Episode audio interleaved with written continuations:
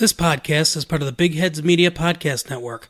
Go to big heads media dot com for more great podcasts. Hello and welcome to Body Count, a history podcast where we gab about death and disaster through the ages, highlighting figures, single events, time periods, whatever it may be that resulted in someone, or as is usually the case, a lot of someone's dying. I am your host, Jessica Manor, joined as always by my fantastic co-hosts, Caradita Musio, and we are back with more of Gallipoli and William Malone and Thomas.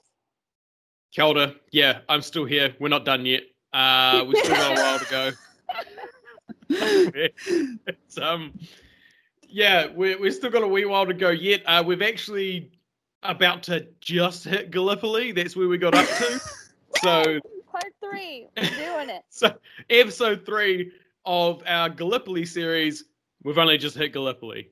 So if you haven't listened to the previous two, I'd recommend you do so. Um, they're reasonably crucial-ish um, for context, context um, but also William Malone's kind of character, because um, he's kind of the person that we're focusing on um, in general. You know, he's the, the lens that we're seeing this through, if you will. Um, so the previous two episodes build up a bit more of who he is and how he operates and that kind of stuff as well.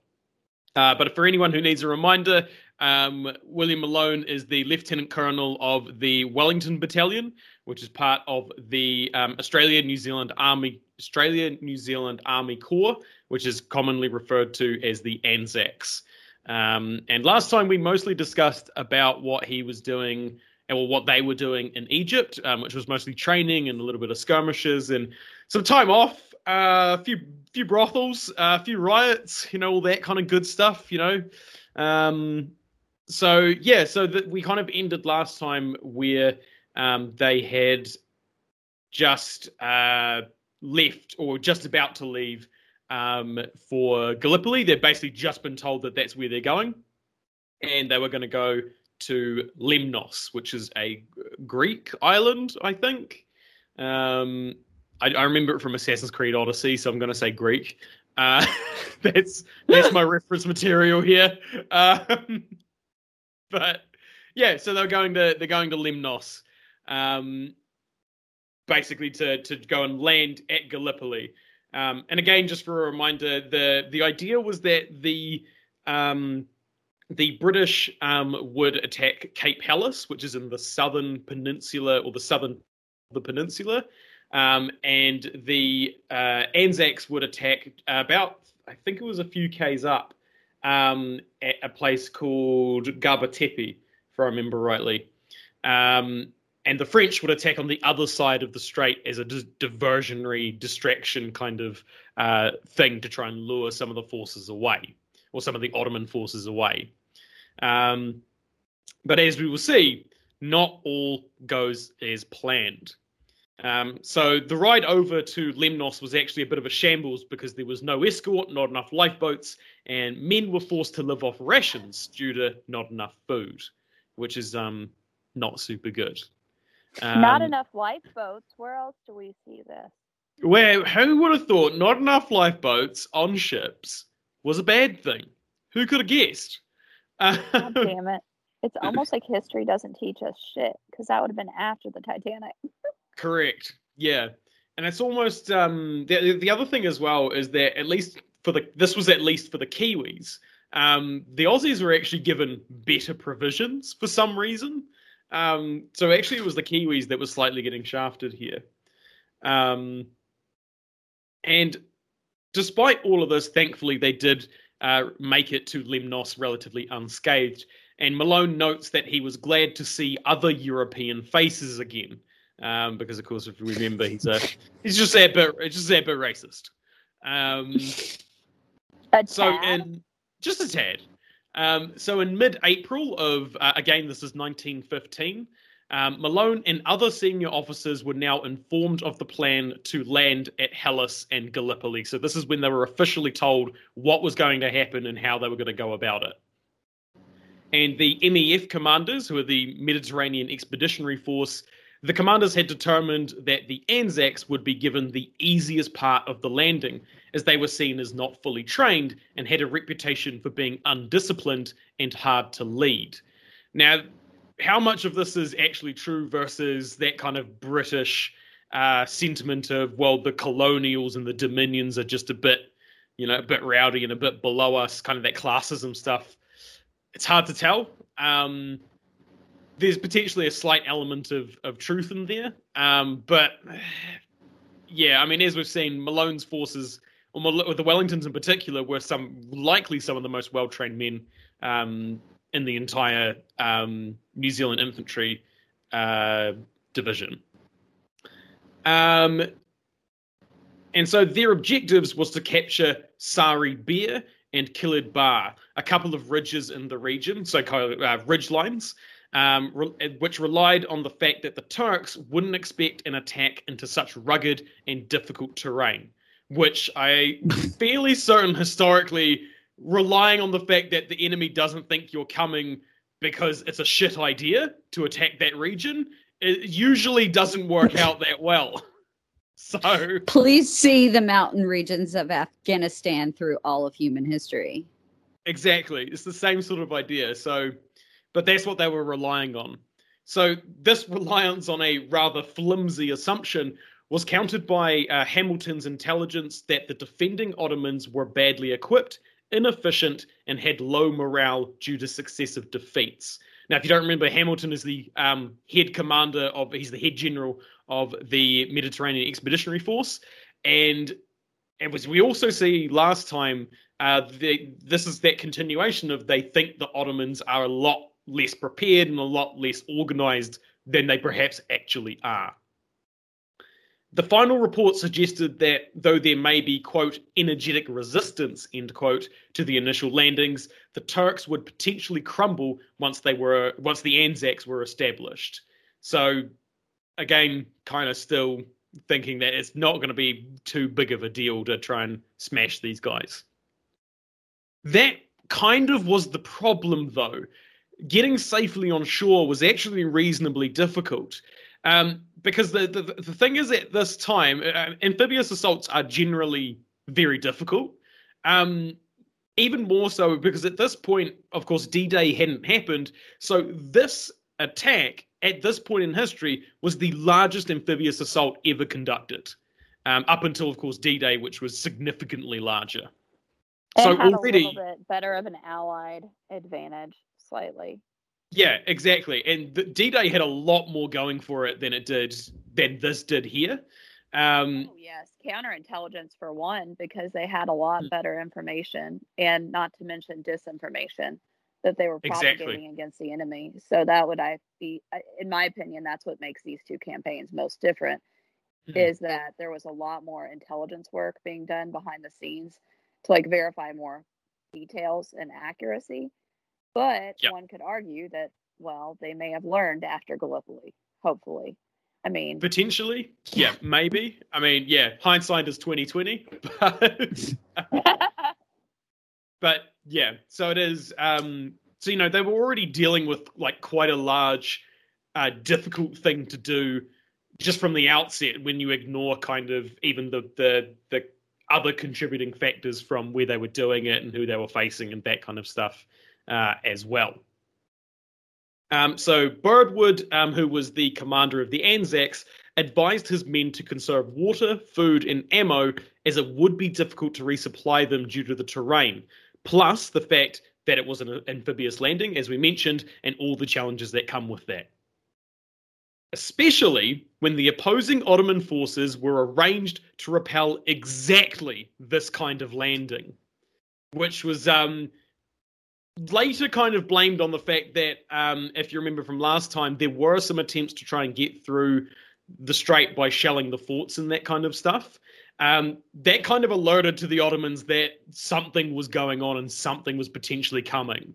Um, even though at that point there wasn't, they rearranged their forces in such a way on the kind of prediction that the Allies may end up trying to make a landing, which of course they did. Um, so on the seventeenth of April, senior commanders were advised to expect to land under fire, and each man had to carry enough beef and biscuits to last three days. But they weren't to carry blankets or ground sheets. So the kind of things that if you were going to try and have a nap, uh, th- that's what you'd be wanting. Um, so again, adding to this extra layer of amphibious assaults are already really difficult. By the way, you're going to have to do it while you're getting shot at and also carrying enough gear to last for three days. That's that's rough. By any, I, I'm any out. Standards. I would have passed it out in Egypt or something, honestly. Like, yeah. The other thing as well was that water was likely to be scarce, so drinking from drinking from water bottles was to be restricted as well. Um, thankfully for the Kiwis, um, they would go to Gallipoli well supplied with two hundred rounds of ammunition, an oil sheet, extra food and iron rations, and some firewood, which would total thirty-five kilograms or seventy-seven pounds. So mm. really heavy. Yeah, especially Ugh. when you're having to jump into the water, um, because, of course, you wouldn't get all the way to the beach to um, on your boat. You know, you'd get dumped probably in, like, waist-deep water. So, of course, you're getting slightly heavier by your clothes just absorbing all that water. Um, plus, you're getting shot at. Plus, you know, the, um, you have to run all the way to the beach and get all the way up there. And it's just horrific. So Malone also arranged for the platoon commanders to be issued with morphia tablets, which is the old term for morphine, um, to help relieve wounded men of pain, and a pound of raisins for every man.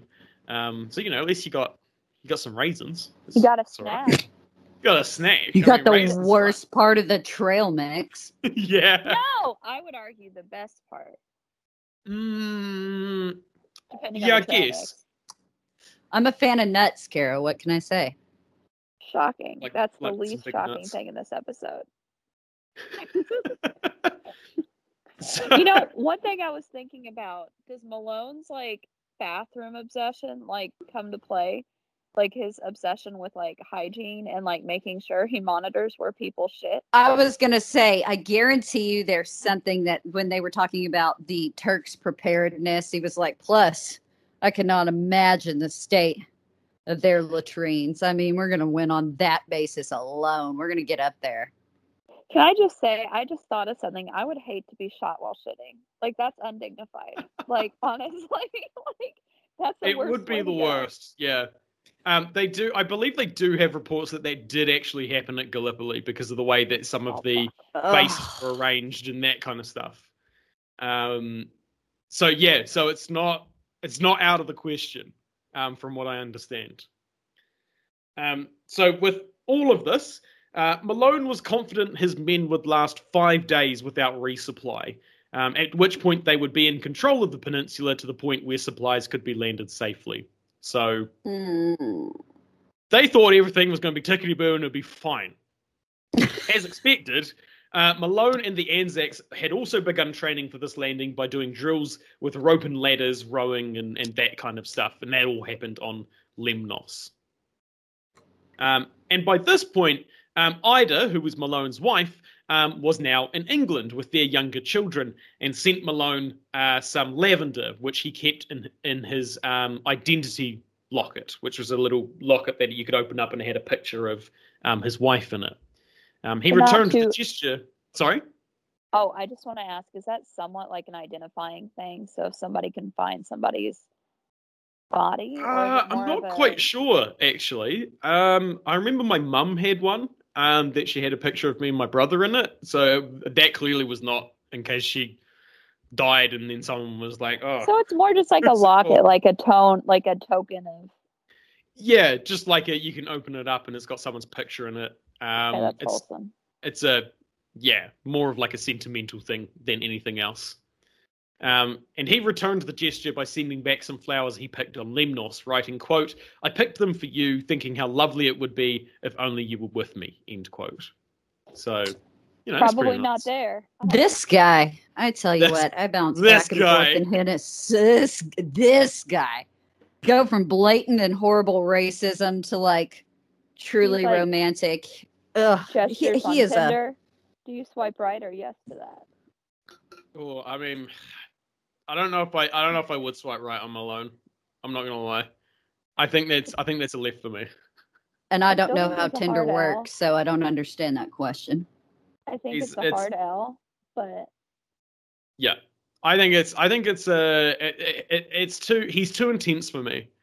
You know, I I that's prefer true. Tinder. I wouldn't like the whole sleeping on a mat thing because that doesn't yeah. exactly scream intimacy to me. But exactly. you know, yeah. Oh, yeah, don't worry, love. I'm just going to go sleep on the floor because I can. Like, I'm just that hard, but not that hard. That hard. Look, I'm, I'm going to prove to you I'm how really tough I am by sleeping on the floor. Sleeping on a fucking cot. Even though I've This is how prepared I am for a war that hasn't come yet. What? Even he's like, he's always on his case about like where you're shitting and you're like, just like in the toilet, man. Just... Just, and he's just like on your case all the time about it, and uh, no, I think it would just be awful. I think it'd be yeah, really bad. He, he's worse. It than would that, be that sneaks up on you in the bathroom. He's just like a person that does it, which is yeah. worse. He's like you're like on the toilet, you know, like reading the newspaper, and he just comes in and goes bang, and you're like, ah! And he's like, I could have got you.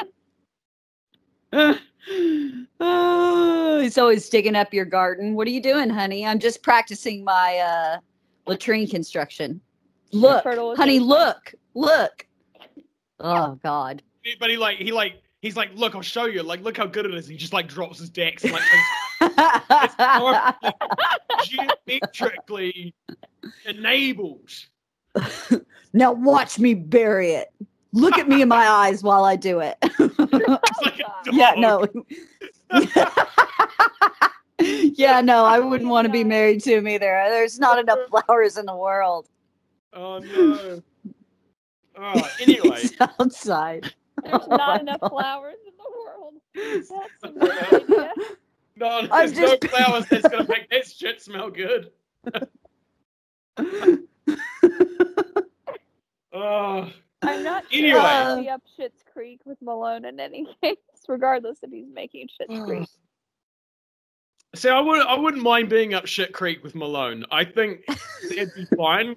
It's just like if I had to live with him, like or something like that, I don't think I'd be into that, you know. Um. So yeah, so on the twenty-fourth of April. Um, which is the day before the landings, senior officers were called into Godley's quarters uh, for another briefing to go over the final details. And again, remember, Godley is the commandant of the New Zealand forces. You're right there. Yes, I'm sorry. I'm still just giggling. It. I was thinking it. Is, I'm so sorry. I apologize. That wasn't funny, but I'm I'm laughing from earlier. Okay. Okay. I so, got it together. I'm sorry. You sure? Do you need a minute? I got it. I got it. That's always what my teachers did to me if I was giggling. You need a minute. And that was like more personally embarrassing. Yeah, that just makes you laugh more. Yeah, I was going to say that just made me laugh more usually. And that's the problem. Yeah. So prior to this, uh, Malone was told he would be commanding the New Zealand Infantry Brigade uh, due to, due to Brigadier Earl Johnston being sick in Alexandria. Again, this is another man that we haven't met yet. You need to write this one down. He is the, uh, if you're binge listening to this, he is the man that I said we hadn't met yet that is in that point, um, leader of the infantry, New Zealand Infantry Brigade. Um, so he was sick in Alexandria. During this meeting, though, he was told that Birdwood himself had chosen another, which was General General Harold Walker, to take his place. And this was hardly surprising as Walker was more senior. He was a general versus uh, Malone's lieutenant colonel. Um, and he was a British regular. So he was actually a British soldier. Malone, of course, was a territorial officer. He was a colonial. And thus far, he actually hadn't seen any actual combat yet, apart from that brief kind of skirmish um, back in Egypt. Um, so they didn't really think he was a good fit. Um, in any case, the men were rearing to go, and Hamilton issued this statement. Quote, soldiers of France and of the king, before us lies an adventure unprecedented in modern war.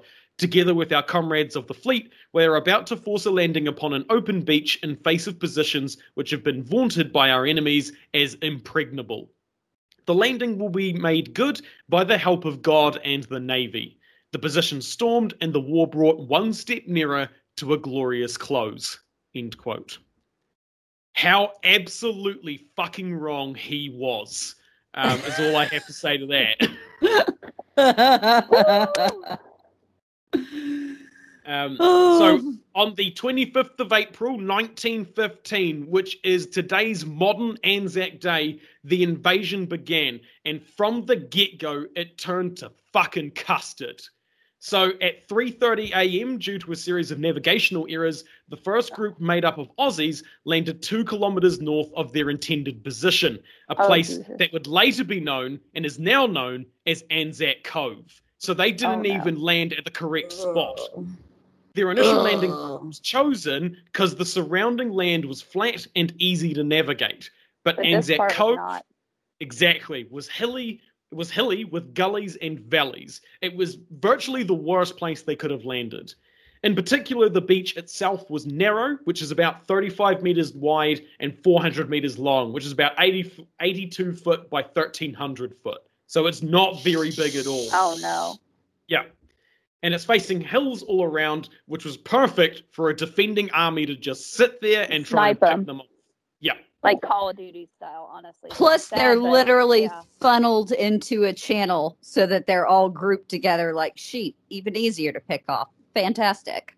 Exactly. Um, what I'll also do here, actually, is I'll send you guys a um, a picture to kind of give you an idea of what we're actually looking at. Um, so if I can send this, I'll send this through Twitter. Um... Because unfortunately, I don't have access to something that I really wanted, which was the uh, Te Papa has these really, really good um, uh, three D models that you can see where everything is and that kind of stuff. And it shows you a really good aspect of where, you know, like how bad this really was. But I think this picture, if you, you'll have to scroll down a bit, um, it says holding the line on the picture. But it's it, it shows you a bit, quite fairly well, I think, kind of what they were dealing with. Have you guys found it? By the way, yeah. By the way, listeners, Thomas has set the new standard for guests. He's literally brought maps, graphs, and charts. Well, I think I think so. I know uh, exactly. The, the the reason I wanted to do it is because the, the, the, the terrain and where everything is is so critical to how awful this went. Um, and it, it is hard to appreciate what they were trying. What they were up against and why it was so bad without actually being able to kind of see some of these maps and some of these um uh these positions. Um I'll see Yeah, you guys that's an- absolutely true now that I'm looking at it. Yeah. I'll, sh- I'll see send you another one as well. Actually, no, I'll save that one for later because that's a bit more important for later. Um but yeah, it's it's Yeah, some of the, the the terrain of this, um, more so than a lot of different, um, a lot of other battles and that kind of stuff um, throughout history, the, the, the terrain of this particular campaign is extremely important for why this actually went as bad as it did.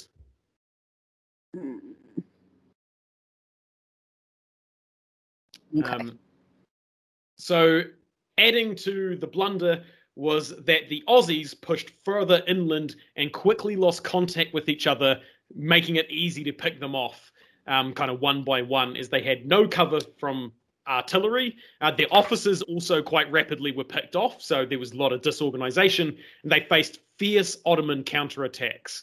Um, but they did what they could, and they tried to hunker down in the gullies or head back to the beach, some more successfully than others. Malone wouldn't learn of this until they reached the planned landing site and had to continue further north, where they were greeted with Turkish artillery fire from the nearby forts, which in turn were being shelled by the British Navy. They would also see men climbing up the hills and spurs further up the beach. Again, the, the Aussies landed at roughly three thirty, four a.m., so this is really, really early. Despite these setbacks, things had gone kind of well. By six a.m., the Aussies controlled the first two major ridges they needed to, and by seven a.m., small groups were reaching the third. At this point, four thousand Aussies were ashore, facing about seven hundred Turks. You don't have to be good at math to realise that that's pretty good.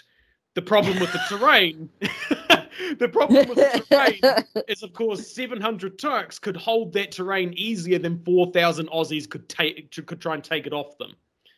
This would change by about ten a.m. as the Turkish nineteenth Division of the fifth Army was closing in oh, on no. them, pushing the advance mm. parties back. Now, the fact that the, it was this particular army is not super important. You don't have to remember that. This division was probably most notable for its commander, the soon-to-be Field Marshal Mustafa yep. Kemal Ataturk, the future huh. founder of the Turkish Republic, or the modern He'll Turkish come up Republic. Later. He does. Well, he he sort of comes up later in, in this. He's obviously, he's the main kind of commander against, um, you know, that, that basically Godley, Birdwood, and all the others are trying to, um, you know, outwit effectively. Um, and of course, he he's, as mentioned, extremely important in the general history of, of Turkey. It's particularly modern Turkey. So by three p.m, Ataturk had pushed the Aussies back to the high uh, front of Monash Valley, which I'm not sure if that's on the map that I just sent you. Um, oh, Monash Gully. It's labelled as Monash Gully there. So you can see that they're at the kind of ridge um, on that map of where Monash Gully is. Um, what's my place? Oh, yes. So, and this was near to the soon-to-be famous Courtney's Post, which you can also see on that map. So by five p.m, which is when the Wellingtons landed, the Anzacs were being driven into the sea. It was going horribly at this oh. point. Yeah, because there's nowhere to go. The problem is, like, they're trying to seize territory, but, like, if they're yep. pushing back, they're just put, they're pushing you back into the sea. Exactly. This is one of the big problems when why amphibious assaults are generally really, really hard to pull off, is because you need to establish a beachhead and a secure position um, so that you don't, you know, have basically get driven into the sea, because if that happens, there's nowhere for you to go. You're just going to get picked off. Um, well, not to mention at this point, they wouldn't easily have anything like covering fire. Like this is yep. before aerial warfare takes, like, I mean, there is to an extent aerial warfare in World War One, but it's not to the extent of like World War Two, where you could mm. easily have like aerial coverage, like bombing away, like yeah. kind of distracting from the the people like climbing out of the beach. But man, they're basically yeah. like they're being picked off like chickens. Yeah, pretty much. They are just, it's gone awful at this point. And for our listeners who know nothing about military warfare, I mean, you don't have to really know that to understand if you, what an advantage the high ground is. And in this case, not only do they have, I have the high ground. Uh, not only do they have the high ground, they have all the rest of the terrain working in their favor. And, and and on top of that as well, um, you know, this is this is the Ottomans' home turf. Um, you yeah. know, this is Ataturk home's his home turf. So they have the advantage of knowing the terrain better. They're they're used to the you know the hills and the valleys and the gullies. They're used to the heat, which is going to become a really big factor later on. Um, and, and and just generally, if it's your own home turf, you have the will and the drive to protect it more than someone who's trying to take it off you. You just, there, there's just that extra kind of mental kind of factor on top of that. Um, you know, that they just, it, yeah, it adds that extra level of will, willpower that you are willing to hold your ground probably longer than someone else would be willing to. And they've always kind of had a land, the Ottomans always had a land pirate sort of fighting style anyway, like, it's not a lot. If they've got the advantage, it's not something you want to just blunder into, even at this point in history. Yeah, definitely. Definitely. They've been at it a while. They've been at it a while, yeah. So Malone speaks of the landing in his diary, naturally, um, and he talks about the travel from Lemnos to be, quote, a lovely calm and, in nature, a peaceful day, end quote. Uh, though this was somewhat con- contrasted by the Queen Elizabeth, which was a um, a warship, um, the Queen Elizabeth's guns heard some distance away as it bombarded the peninsula. He also describes how he went past Cape Hellas and he watched the landing that he would be helping further along the coast. Um, he notes that the Ottoman defences seemed strong despite the shelling, but it wasn't until they got to Gaba Tepe, which was their intended landing site, that they found out the army had actually begun the landing further north. And he comments that the landing, quote, had been most gallantly, nay, recklessly carried out, end quote.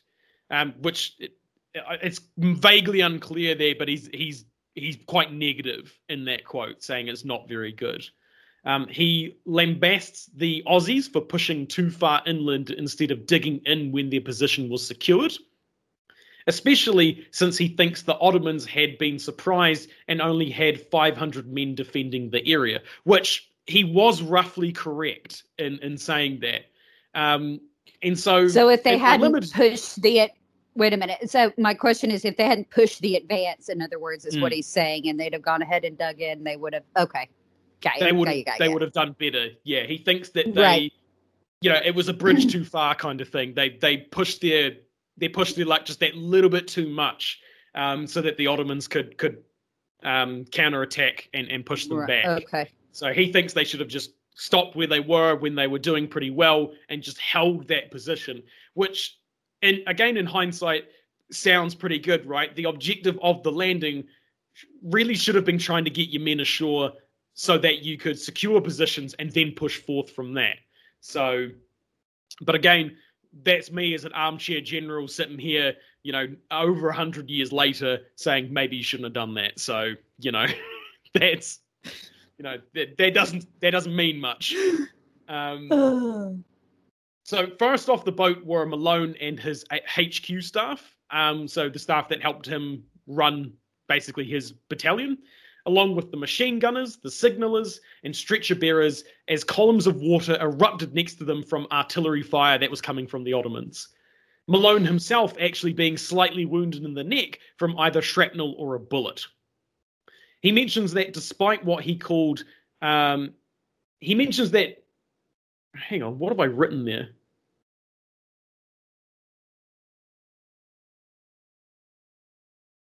Okay, I'm not sure what I've written there. But he mentions that despite them being shot at as they rode in, uh, not many of them actually got hit. So that was really mm. good. Uh, he basically describes that it was chaos. Uh, just generally, the landing was chaos. Between all the men, the Ottoman fire, the sea, pack animals, and everything that they were carrying, saying, quote, there didn't seem to be much organisation on the shore. In fact, it was disorganisation. We evidently... haven't got a Kitchener about, end quote. Kitchener, of course, being the um, Secretary of War um, at this stage, and he was um, well known for his organisation, or at least Malone um, kind of idolised him for his organisation. He then goes on to lament how the British officers, like Birdwood and Godley, were good at planning and made these landings look good on paper, but those tasked with actually carrying them out weren't as good. Um, again, something that we're kind of going to see as we go. It also seems like Malone contacted Birdwood and Godley because he was annoyed that only a quarter of his battalion, m- making up half a company out of the total three that he had, were still in the ships. And Malone blames the Navy, Navy for this somewhat. So he didn't have very many of his men on shore. Would this have been be... a signal? Like, would this have been an Sorry? intelligence? Fa- uh, would this have been an intelligence or communication failure? Do you think? Or it's hard to tell. Basically, been a way to communicate that. Um, from what I understand, Malone was actually on a different ship compared to most of his men. Um, okay. So it potentially was a communication error between the ships, um, or a logistical error, perhaps in the planning. It's kind of hard to tell. Um, but yeah, it sounds like yeah, Mal- Malone wasn't on the same ship, so when he got off, he got off with all the guys that he had, and that just wasn't enough, basically. Um, so it wouldn't be until midnight that another one and a half companies would be disembarked and ordered to ho- ordered to hold the ridge above the beach without any tools, as these were with the other company that was still at sea.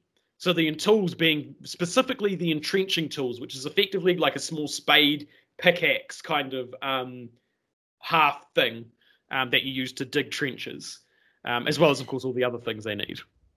This sounds like invasionary planning and like zero logistics went into it, which again, yep. like I know we're going to talk about not great field commanders, but so, so it begins. I feel like it's so echoing it through my head. Yeah, God. Pretty much. Shit. Um, so, so it, it seems Malone mm. predicted this somewhat and had asked for these men to be shifted so that he could be more independent and flexible upon landing, but this was shot down by his superiors. So, again, not very good upper ranks, essentially. However, Malone sent his H Q detail to collect what they could from the beach, which allowed them to get what they needed and able to dig into the ridge. Um, this was mostly, from what I understand, taken from people who had already died. So, so that's that's that's something, at least. Um, so at this point, men, mules, horses, ammo, and all sorts of other equipment covered the beach. Medical staff already treating treating hundreds of Aussies that had landed, trying to treat them under continuous machine gun and artillery fire from the Turks. All as reinforcements were streaming onto the beach, continuously, pretty much. In fact, at this point, two smaller craft full of Aussies had been totally wiped out by machine gun emplacements as they tried to get to shore, with forty others waiting on the beach to be buried, and already there were shallow graves with biscuit tin boards covering the sand. If you hadn't got it at this point, it's all going to shit. Fuck. By all accounts, it was a bloodbath and a shit show. Malone immediately ordered his men to support the sixteenth Australian Battalion, the ones engaged near Courtney's Post. Under heavy rifle fire and machine gun fire, they reached the Aussies and dug in with their fellow Anzacs, basically holding on for dear life at this point. They managed to stop the Ottomans at this point, which was vital in the defence of the Anzac position, with fifteen Wellingtons dead and nineteen wounded. This was... This was the kind of position that if they were overrun, the whole landing would have just gone tits up and they definitely would have gone into the sea. Malone would later note that this this was a, quote, serious avoidable loss, end quote, and was probably the first combat-related issue he had with his superiors. But of course, it would not be the last. Additionally, this frantic scramble up the hill caused his men to accidentally get mixed with other battle groups, causing confusion. Fuck. Yeah, which is Ugh. not good. The fighting was brutal and no quarter was given. Waves of Turks were coming at them over the dead bodies, with whole units cut off and men fighting hand to hand in some cases, which is extremely... Jesus brutal. Christ. Yep. Oh. So it's it, it's getting violent and it's getting shitty right from the get-go. So the landing had started at about three a.m. on the twenty-fifth of April. By seven p.m., seventeen hours later, senior Anzac commanders were discussing evacuation for fear of a major counterattack the next morning. At eleven fifteen p.m., Godley and other senior commanders asked Birdwood, who was still on a Navy vessel, to come ashore and discuss the proposal. He reluctantly agrees and sends an evac request to Hamilton, who is currently on board the H M S Queen Elizabeth, the same ship Malone saw hammering the Ottoman positions sometime earlier. Hamilton discusses this with his Navy commanders and ultimately denies the request and orders the Anzacs to dig in and hold whatever little they have gained, saying, quote, "You have got through the difficult business. All you have to do now is dig, dig, dig until you're safe," end quote. Okay, there's our cannon fodder from the last episode, if yeah. all of our listens or listeners will remember. Human material right there. Oh, yeah. God, I just got sick to my stomach. That is... It's just... And a, so much for a gentleman's war. People are fighting hand-to-hand combat style. Yeah, it's yeah. a real gentleman's yeah, war. Yeah, people are effectively stabbing each other with bayonets and clubbing each other with rocks at this point. That is, that is yeah. where this has gone at the minute. Um, oh. and, and the quote really just kind of reads to me like a man who is just has no grasp of the situation at hand, which in fairness he shouldn't, because he's he's virtually on the other side of the peninsula. He is miles away from the situation. But I I, I feel like if your commander is, you know, the guy beneath you is saying, "It's all gone to shit, I think we should get out," that's something that maybe he should have slightly more seriously considered. But but of course, he's he's looking at the the whole thing from a position of he's not just got the Anzac guys at Gallipoli, he's also got the guys in Hellas, and he's got the French across the strait. So, you know, it, it's hard to get into a mind of of mm-hmm. what he was thinking at the time based on the information that he had as well. Because, of course, again, we're coming at this from basically having virtually all the information, whereas he's only got right. what he's got at the time. Malone actually mentions this kind of event in his diary, saying, quote, "In the night of Sunday, which is the twenty-fifth of April, I know there were some questions among the generals of our having to re-embark, so having to evacuate. Personally, I could see nothing to require it," end quote. So as much as I think, wow, Hamilton maybe should have considered that that um, position a bit better, we have said Malone seems to be quite right a lot of the time, and if he's saying we shouldn't yeah. get out, I mean, maybe there's something in it. I don't know, but he's he's saying it sh- it's fine. But yeah, yeah, yeah. No, I think you're right, because again, this is like, no matter what you think of him personally, I generally trust his judgment as long as, you know, we're not at sea. On the land, though, mm-hmm. he knows what he's about. So, yeah. Exactly. Yeah. So it's like, uh, yeah, okay, okay, yeah, sure. All right. So Malone then requests to take his men down the hill, remembering that they're currently still at the top. Um, as it seemed obvious, there were too many on the crest already, and that request was approved. Uh, only for them to get an order once they got settled in their dugouts that they needed to go back to their original position. This time the order came directly from Birdwood, Malone quipping, quote, "We had been up the hill and now down again. Still, we are all philosophers now," end quote. So he was whatever. um, Malone talks about how he calls a quote-unquote rather amusing incident where he was going along the beach close to the cliffs when the where the men were sleeping, likely after the chaos of the initial landing. He was asking who everyone was so he could help reorganize the units that had been split up, and at one point he found Birdwood and Godley, along with their staff, sleeping with a bunch of picks and shovels. Malone took these and sent them up to his men to help them, and by the morning the rest of the Wellingtons had landed. So, you know, Birdwood and Godley were slacking off at this point. Um, but again, in fairness, well, they're gentlemen and they were, yeah, but they're also gentlemen and they're quite tired. And this is a gentleman's war. Quite tired. Exactly. You know, you gotta have, you know, you gotta have a tea and a Milo or a nap and a Milo in the afternoon. You know, it's, um, you know, it's hard work, hard, very hard work. I thought you were going to say sneaking along the ridge, testing out his poor man's preparedness or something. I yeah. could see that bastard doing that. He might gotcha. do. Yeah.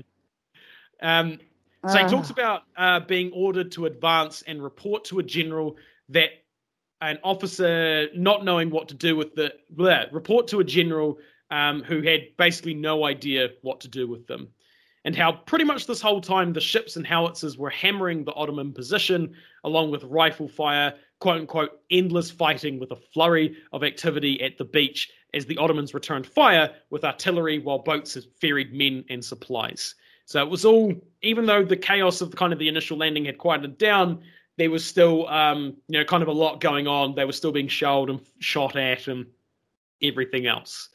Um, a lot of Malone's diary talks about how disorganized, disorganized and senseless the whole thing was, saying in regards to various battles that, quote, "they were being sent to chaos and slaughter, nay, murder," end quote, and lamenting at the com- incompetence of his superiors. Quote, "he didn't know and knew nothing, had no defensive position, no plan, nothing but a murderous notion that the only thing to do was to plunge troops out of the neck of the ridge into the jungle beyond," end quote.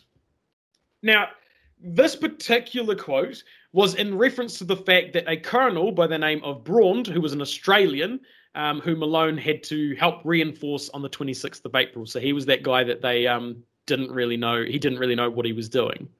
Um, he had chosen a shitty position in a valley where the Ottomans had an excellent position to pick them off while lying down and not being seen. A couple of majors realized kind of what was going on here, um, and they uh, told the rest of them to dig in to ensure that they just didn't die, basically. Braund then came and ordered them to keep going into the jungle. The, the, the, the platoon commanders protested, but he pulled rank. He basically said, I am higher rank than you. Um, you will do as I say. So they continued on. Malone seems to think that they were killed and was incensed by this, as they were Wellingtons that were killed, and Malone knows that they were trying to do the right thing, possibly because he had taught them how to do that. So he was very, very annoyed. So he manages to convince Braund to change his positioning at least a little, um, after stretchers started coming back and the medics got overwhelmed. Braund ordered him to send more reinforcements, and at this point Malone refuses. Braund replies to him, uh, or Braund replies that since Malone wouldn't do it, he would have to return to his first position. Malone tells him, quote, he never ought to have left it, end quote. Basically saying, you absolute um, fuck. I'm fucking back on his side one hundred ten percent. Yep. yep, he's won me back. Like, no, fuck you. Court martial me later. Yep. So Braund came to see Malone after this in person and admitted, after being asked what the fuck he was up to, that he was afraid that if he didn't keep going, he, his men would run away. Malone was unimpressed, saying that it was no reason to sacrifice his men. Oh, see, now I'm fully back on side. He's won me back. Um, so, yeah, so th- this is what we're going to see quite a lot of, is um, is Malone fighting against, or, you know, verbally fighting against um, superiors and his other kind of fellow officers. Malone actually does mention his own harshness on occasion too, saying, quote, we struck lots of Australians who hadn't moved. I ordered them up and drove them ahead, pelting the leading ones on the track when they stopped with stones and putting my toe in the rear ones, end quote. So he was a, he was a harsh taskmaster. That but in a way, you've got to keep moving, though. I mean, because yeah. they're eventually going to key in on you. Like, I, I see that it, there's a lot of sense that you got to keep moving. You can't just sit. Oh, shit. Never mind. I'm kind of back in this guy's, like, corner. This is his time to shine, because he clearly knows what the fuck he's doing, unlike most everyone else. Yeah, definitely. So that isn't to say that Malone didn't have a soft spot, though, especially for his Wellingtons. In the battle I just talked about, about four hundred fifty Wellingtons were engaged in fighting. forty-five were killed and one hundred fifty wounded in the first hour of action. Oh my God! Which is, for those of you doing the math at home, that's a casual rate of, casualty rate of forty-three percent in the first hour. He lost nearly half his men in the first hour of fighting. Um, and the kind of... The worst, almost the worst part of this is that the men who were dead and injured were left on the track due to a, le- a, a lack of stretchers. So they couldn't do anything oh. with them. Yeah. It's only going to get worse from here. Um, All right. So these were primarily from the West Coast and Ruahine companies of the Wellington Battalion, which Braund had taken over command of and thrown them at the Turks with apparently no plan at all. But Malone says, quote, they were all very brave. No cries or even groans. One man kept saying, oh, daddy, oh, daddy, in a low voice. Many greeted me cheerfully. Well, Colonel, I've got it, many smiled. My men are wonderful. The world never saw better, better men or braver, I am sure, end quote. So he did, he did think quite highly of them as well. And this skirmish, which lasted most of the day of the twenty-sixth, involved bayonet charges, which incurred heavy casualties, and clearly showed that the high command hadn't have any idea that charges didn't work against entrenched positions. There is a quote that comes out of um, Gallipoli as well, um, that basically, I'm not sure who it's from, but it basically says that the commanders seem to have not gotten the memo of the machine gun being invented between the Boer War and World War One. And there's no other place in kind of World War One at all that, that shows that is Gallipoli, because it's just horrific that they're just throwing men and the Ottomans are just mowing them down with their machine guns in their entrenched positions. Well, I'm starting to think the only uh, man that's read anything about the Russo-Japanese War might be Malone himself. Like, that may be the only person who's done the uh, the reading and the mechanization of warfare, I suppose. So, oh yeah. my God, you're right. This is, and I know it's going to get worse, and I'm not, woo, I've already yeah. gotten a little, uh, it's gotten rough. Okay. It's, it's, it's, it has gotten rough. Buckle up, buttercups. But it's going to get worse from up. here. Yeah. So Braund asked Malone for ammo, which he refused, and said he would need authorization from his commanders. Malone then requested the Aussies be pulled back entirely and let the Kiwis lead the offensive, as he thought they were, quote, a source of weakness, end quote. I mean, all right. Though he later admitted this may have been due to their best men being killed already in the case of one brigade that was pulled off the ridge. So it may have been for reasons outside of their control. Um, uh-huh. Despite his hatred of Braund for basically being an idiot, he did say that he was, quote, a brave chap, end quote, for trying to hold it all together, but he should be court-martialed for his incompetence. So there's that. So basically, like, your spirit, but you're a fucking putz. Like, piss off back down the hill. I got this. Yeah, pretty much. Okay. Um, Malone now dug him and his men in and tried to get some sleep, though the Ottomans kept up their barrage of rifle, machine gun, and artillery fire all night. And this is basically how it would go, is that the each side would shell each other continuously, basically every night for the next, I think it's about four months, or even more than that. Closer to six months. Snipers Fuck. would also... So the sound never stops. The sound it, never stops. Fuck. Sometimes it's far away, sometimes it's closer, but the shelling virtually never stops. It's pretty much continuous for the next... Uh, well, it's in April, and this campaign lasts until December, so whatever the math is on that, it's actually nearly a whole year. Yeah. Fuck me. So yeah. Snipers would also harass people carrying water, food, or ammo during the day, which killed quite a lot of them. Um, and Malone organised a team of the best shots of the Wellingtons to counter them. On the twenty-eighth of April, the half-deaf Braund nearly failed. Oh, sorry, the half-deaf Braund failed to hear a sentry's call and was shot dead by the very same sniper fire. Uh, well, let's see who replaces him first. um, it's not super relevant who replaces them, but um, it kind of it Braund is more to kind of show yeah. you what kind of what's gonna, really going to happen and how Malone kind of conducts himself with his other officers and that kind of stuff. I didn't even consider we're about to get into huge supply line problems. God. Yeah. yeah. Ugh. So the the kind of interesting thing about the place where Braund was killed, Malone actually would have a close call in the same spot a few days later. Um, so there was that as well. And Malone was impressed in himself that he was calm under fire, something he hadn't expected of himself. He actually thought he was going to be a bit more panicky than he was. Um, but clearly his kind of self-determination and, and the training that he had done um, had really prepared him uh, quite well. Well, yeah, um, so, I mean, he started a good fifteen years before the war kicked off, so, exactly. I mean, you know, exactly. It paid off. Good for it him. It paid off. It was worth it. And so overall, if you hadn't got the kind of idea yet, the situation was pretty bleak. Um, by the end of the day of the twenty-fifth, so that's the day of the initial landings, twenty-six thousand soldiers were ashore, three thousand of which were Kiwis.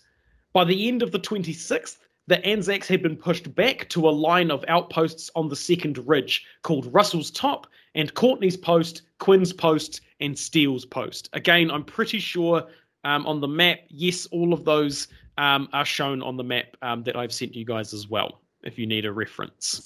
So just the second ridge. Fuck. Yeah. So this Fuck. line would not move for the next three months. They would be here for the in this exact position for three months.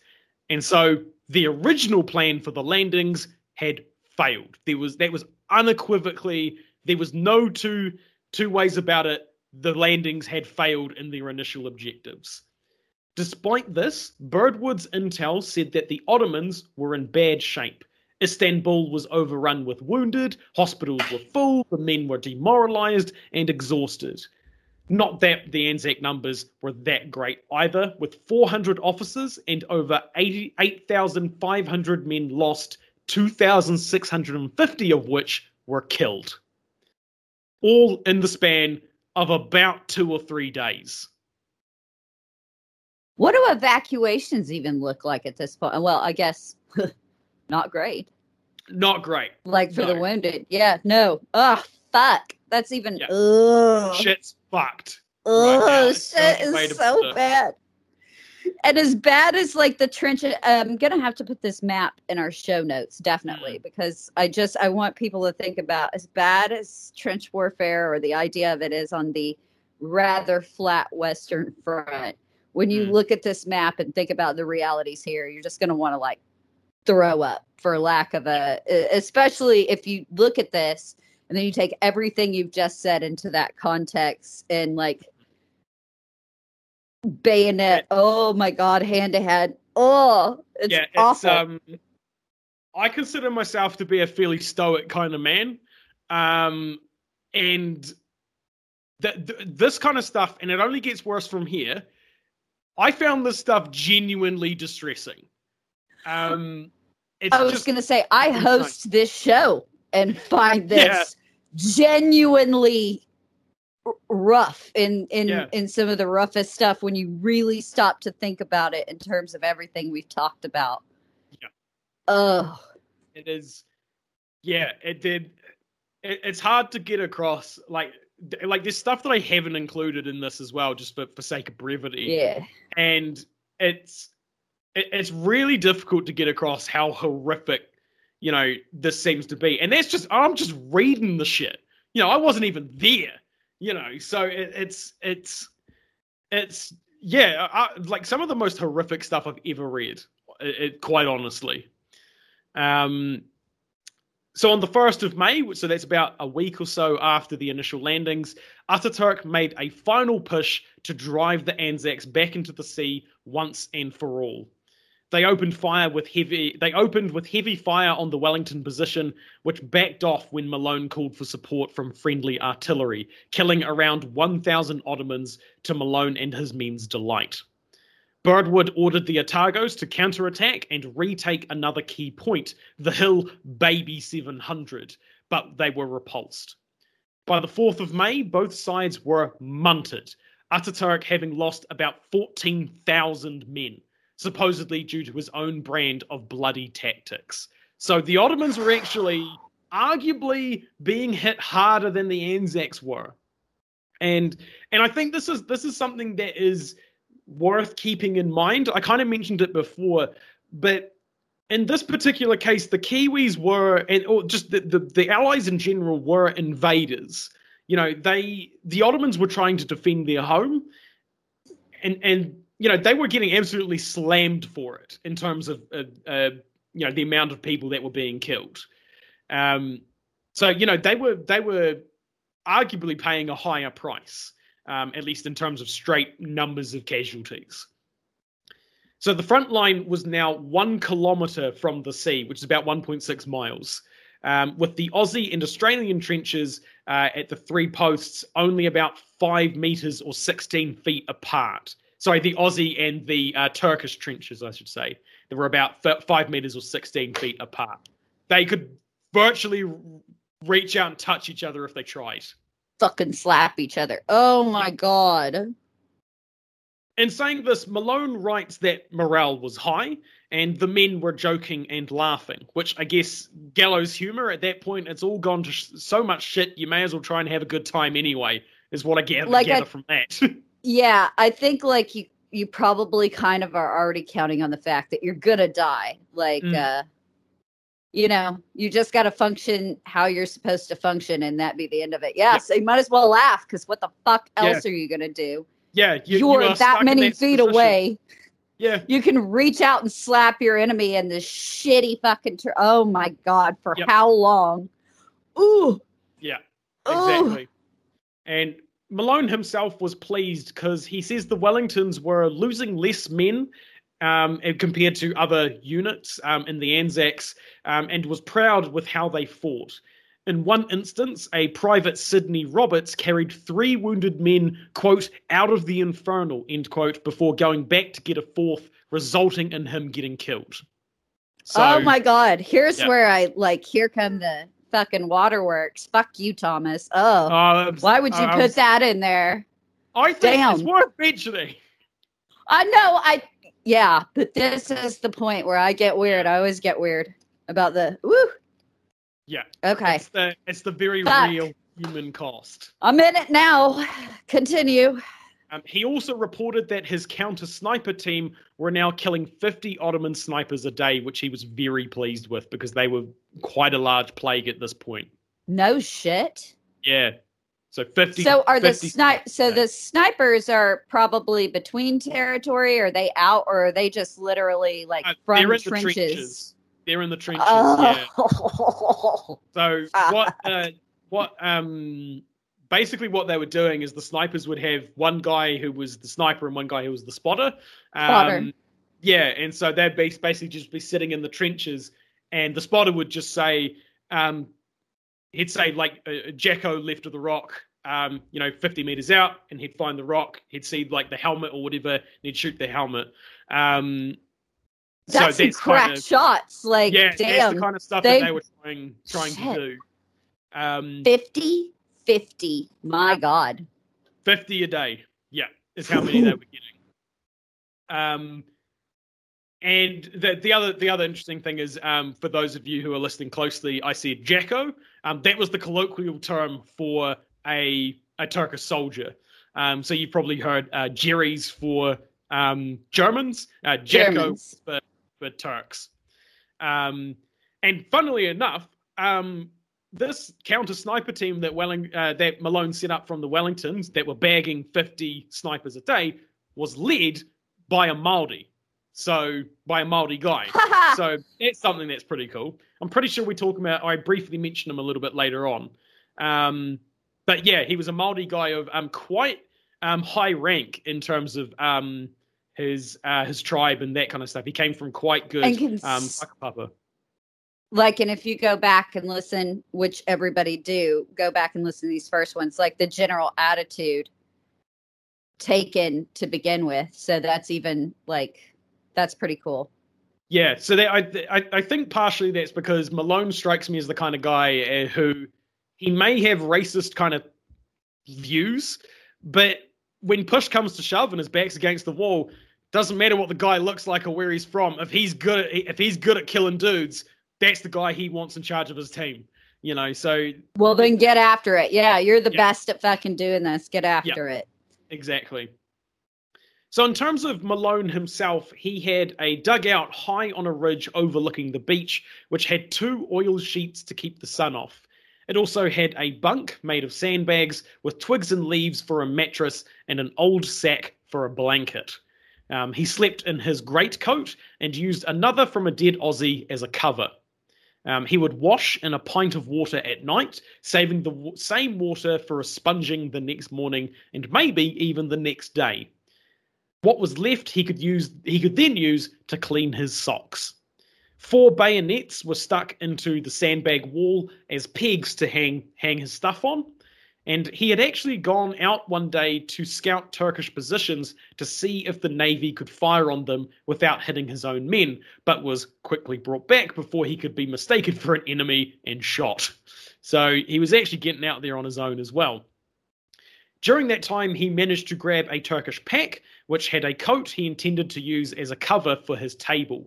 He also saw some dead Turks that he wanted to bury, but he lamented that he was unable to do this for his own men, as, as it was pretty much uh, certain death. Um, so it's just, I found that kind of interesting, the way that he kind of set up his his little kind of makeshift house with various objects that he'd taken from... You know, at the beginning places. Of this, I was joking about this guy taking his shit in a flower bed, locking eyes with his wife, but you know what?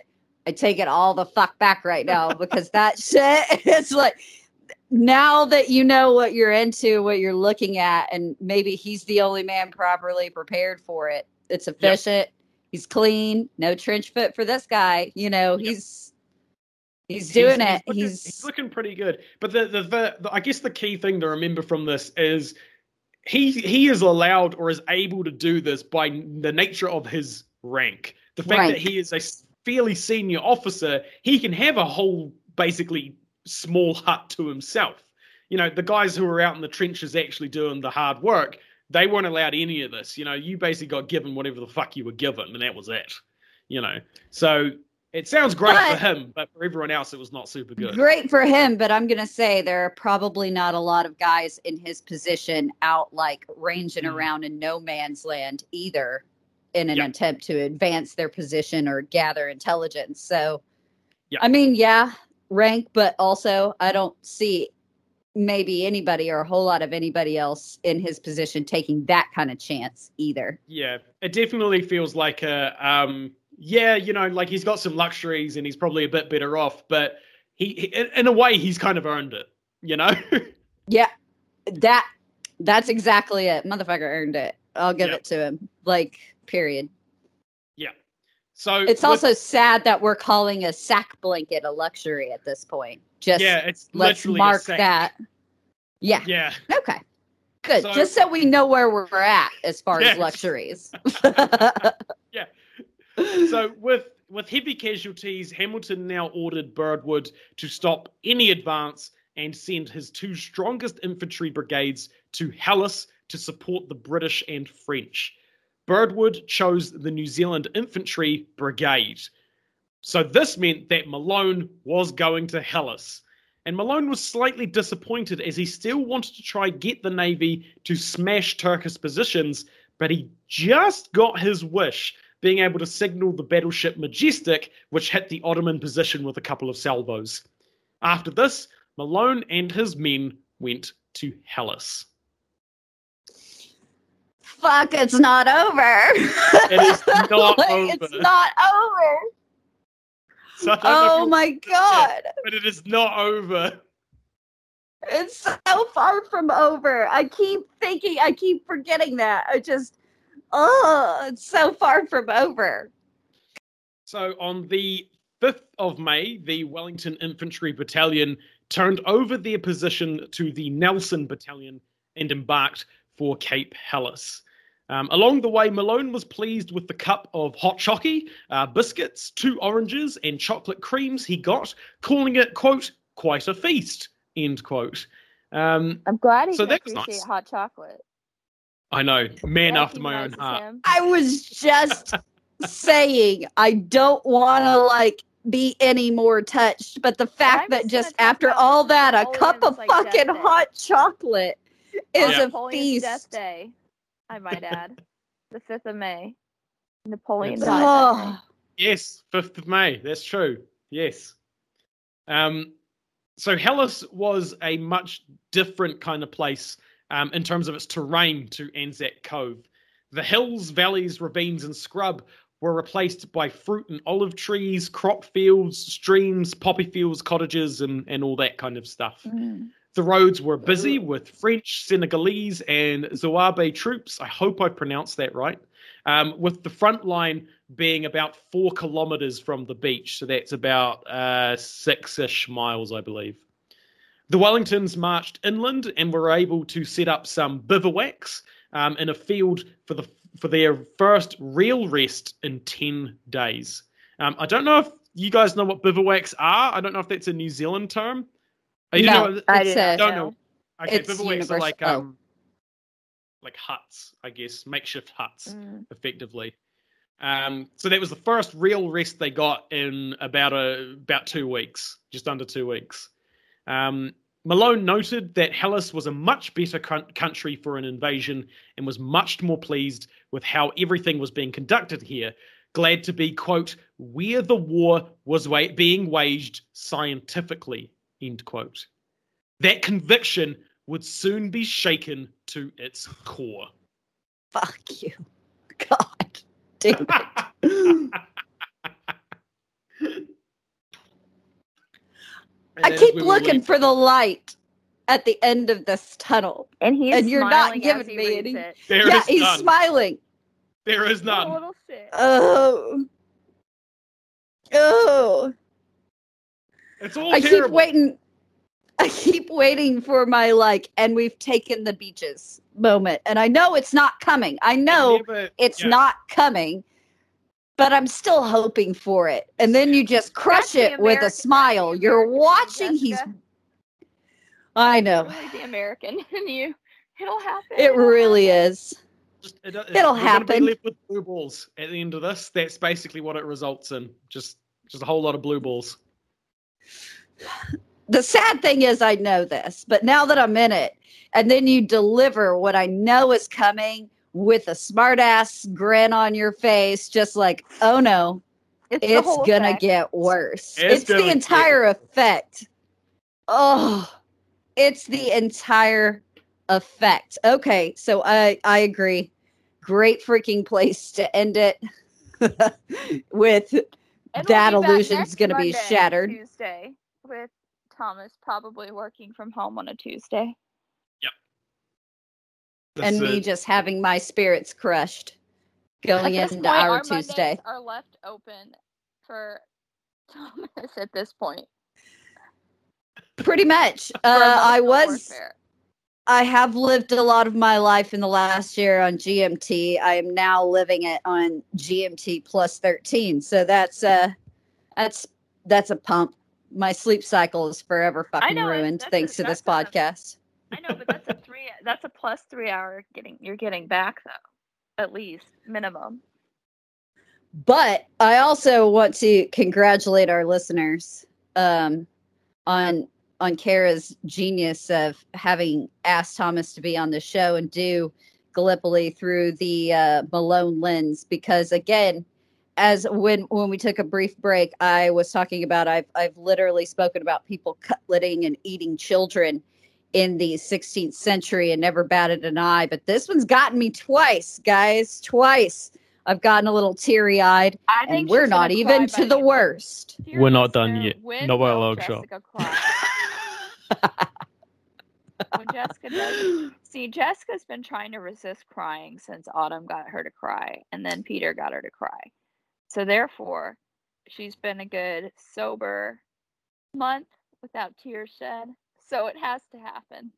Well, I figure I, I feel like it's taking on a game show element almost a little bit. Like people are upping their game, going, "All right, I'm going to make her cry. You watch this. You watch this narrative. That was the objective. You watch what I got." Well, I, I've had a little Freddie foreshadowing again in our break to know that I am going to do quite a bit of weeping. It's gonna get ugly. I'm yeah. glad again this is pure audio and nobody can see me get as red as I get when I usually cry. So that's gonna yeah, be a real treat you'll for see Thomas. When she's gonna cry because her face will be like red, like it'll be like a tell. And you know, you don't like a rocking. Sobber. I'm not a sobber. I'm trying to hold it in. I almost right. give myself an aneurysm, thus the redness. you know, like right. I almost stroke out. And then I just let those single tears fall, you know, like a music mm. video. It is what it is. Um, that being said, Thomas, why don't you go ahead and tell everybody again where we find you, where we listen to you, where you're at on social media? Sure. You'd think I'd have it written down by this point now. It's the third time I've had to do it. But um, you can find me on the History of Aotearoa New Zealand podcast. Um, Aotearoa spelled A O T E A R O A. Um, we talk about, Ooh, obviously, the history of again. New Zealand. Sorry? Yeah. I never want to say, say it, it for loud. us again. I never want to say it out loud. I'm always like, the history of New Zealand? But let me spell it for you. It's the history of Aotearoa New Zealand. So Aotearoa is the Te Reo Māori um, uh, word for the, the land that is New Zealand. It means uh, land of the long white cloud, um, which if you want to know the story of why it's named the land of the long white cloud, I do have that story on my podcast then, as then well. Check out his podcast. That is a so, yeah. lead-in. So you can listen to me talk about that, amongst other New Zealand history. At the moment, it's mostly pre-European Māori, um, but it, there is a few other things in there as well. Um, you can also find me on Twitter, history at history at history Aotearoa. Um, you can also find me on Facebook, History of Aotearoa New Zealand Podcast. You can also find me on Instagram under the same name, um, and I also have a Patreon also under the same name. If you for some reason want to give me this. And you did it without prompting. Oh. Yeah, well, at this point, I feel like I, I know the drill now, so. Also, for any listener that follows him on, like, Twitter, he's a little bit more unfiltered, we'll put it that way, than he Very is, like, unfiltered. On other social media. So be prepared. You will get, like, Kiwi humor. Just head in. Lots of milk and lots That's of... That's one hundred ten percent. Lots of cow gifs out of context. Yeah. Some lots bat of yelling news. At politicians as well sometimes. Yeah, yeah. Also, I always get very excited about the bat news and penguin teeth. Just so everyone knows, Thomas completely shattered all illusions I have about penguins. Now I watch them on those cutest animal documentary deals that my child watches, and I'm like, no, let me show you what's in a penguin's mouth. Penguin's mouth. Yeah. Yeah. Look at their beady eyes while their mouths are being held open and be into fully the mindset horrified. Of a penguin, or deep into penguins, or deep in the history of penguins. But also, I think by the time we finish this entire series, the way you're going on doing your plugs, I mean, you nailed that like an Eastern European gymnast. Just, just stuck it. You getting, know, like getting a pushing in it. Straight off the uneven bars for that ten, even for the French judges, I have to say tonight. So, yeah, definitely nailed it. That being said, Cara, where do we find you? Ah, so you can find me on Twitter at Caradita Musio or on Instagram at Caradita Musio. Um, you can also find me on Twitter and Instagram at Time Travel Talks. And by this point, if you are mid like binge listening, you'll already know, but please check out that page if you want to participate in a history community where you can, you know, see broad questions, see niche questions, learn and and share stuff that's interesting to you. So it's a great way to find, you know, people in the history community, whether you're an outsider looking in. So maybe you're not an academic, maybe you're an armchair historian that's like, you know, super interested in something. That's fine. Anyone that's interested is welcome to participate. So that being said, if, if you're listening and you're interested in what Time Travel Talks does, send me a D M. Um, again, Twitter is my preferred social media of choice. It may take me a little bit some days to get to the response, but I will respond eventually. So um, I appreciate anyone that checks that out, participates, likes, replies. You know, obviously we want to foster conversation on history, and that complements Body Count's goal of ultimately making history accessible and entertaining. So that being said, um, Jessica, where can we find Body Count and where can we find you? You can find the podcast at Body Count Pod on Facebook, Instagram, Twitter. You guys know we're retooling our website, but we do have it in its current iteration and available at body count history pod dot com. Yes, Cara. Oh, yes. I wanted to also add we are on Patreon as well. So if you want to throw your dollars at us, be our guest. Um, I also wanted to add as well, um, keep an eye um, on our website. There'll be a lot more to come with that. Um, and shit, there was another thing I wanted to tell y'all, but let me think on it a second. What, oh, that yes. I'm trying at Instagram? No, nope, I remembered. Oh. So that being said, I also wanted to mention anyone that's reviewed us recently, I want to say thank you because I noticed we got a couple more five stars. So thank you very much. God bless you, Podcast folks. Or uh, Whining About Herstory, I think our most two recent reviews of five stars. It is an easy way to promote and support your favorite show without having to contribute money. So if you're enjoying a show, whether it be on YouTube, you know, streaming, just audio, seriously, leave a comment. Um, you'll never know. It's a good way of reaching out to a content creator and letting them know their work makes a difference because um, remember, we're lonely, lonely people. Yes. We speak into the void every single week. nah, we speak into Don't the void. Don't drag me into this. I know. I'm doing quite well. Thank you. Normal-ish life right now, but yeah. um, seriously, if you enjoy podcasts, review them on Apple Podcasts, on iTunes, on Podchaser, or share an episode that you're really digging. Like Thomas said last time, what he enjoys, if you're listening to his show and you learn a cool fact, like if you're listening to this and you're like, oh shit, I didn't realize this about Gallipoli, tag us on Twitter and tag Thomas on Twitter and say, hey, I enjoyed learning about this. It's a it's simple and easy way, and knowing what we're doing get, is getting across. So seriously, thank you in advance. Um, I'll, I'll get off that pulpit, but I just wanted to let people know, because I think people think with content creators, all they want is money. We're not making money off of this at this point. We're we have full-time gigs, we have full-time stuff we're doing. Um, so seriously, and, and, any and any saying that happens, if you would like to give me lots of money, I will not say no. Yeah, no, true. We're not going to stop you by I'm not going to stop you from giving yeah. me lots of money. I, I still like money, but I'm, I, you know, I'm not in it for the money. But I do like money. We're all here because we love what we talk about and what we do. So, again, we've got some stuff coming at you. We're going to start churning out Patreon content.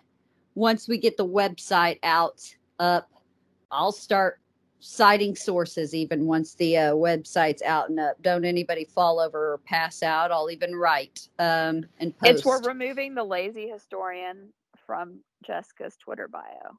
Like hell you are. It's still gonna have a, a hint of ass clownery about it, but uh yeah, I will uh I'm get my ass in gear. This. Yeah, you are smirking, but I'll get my ass in gear. I'll try a little bit, a wee bit harder for everyone. Um, that being said, you can follow me on social media at Jessica B as in Bravo, Manor as in the house, not the behavior. Jessica B Manor on Twitter and Instagram. I think we have officially covered all of our bases. Correct. And also, obviously, you yes, we have. And obviously, Thomas is going to be back, because what a shitty way if we just stop there, right? Like, yeah, not, no, I will jump off the roof There's of my home. Heaps to go. Oh. God. Honestly, Thomas, I want to let you know this is going to be like a full, like, way we're gonna have to approach this is just like Gallipoli week, Monday, Tuesday, Wednesday, Thursday, Friday, an episode. Yeah.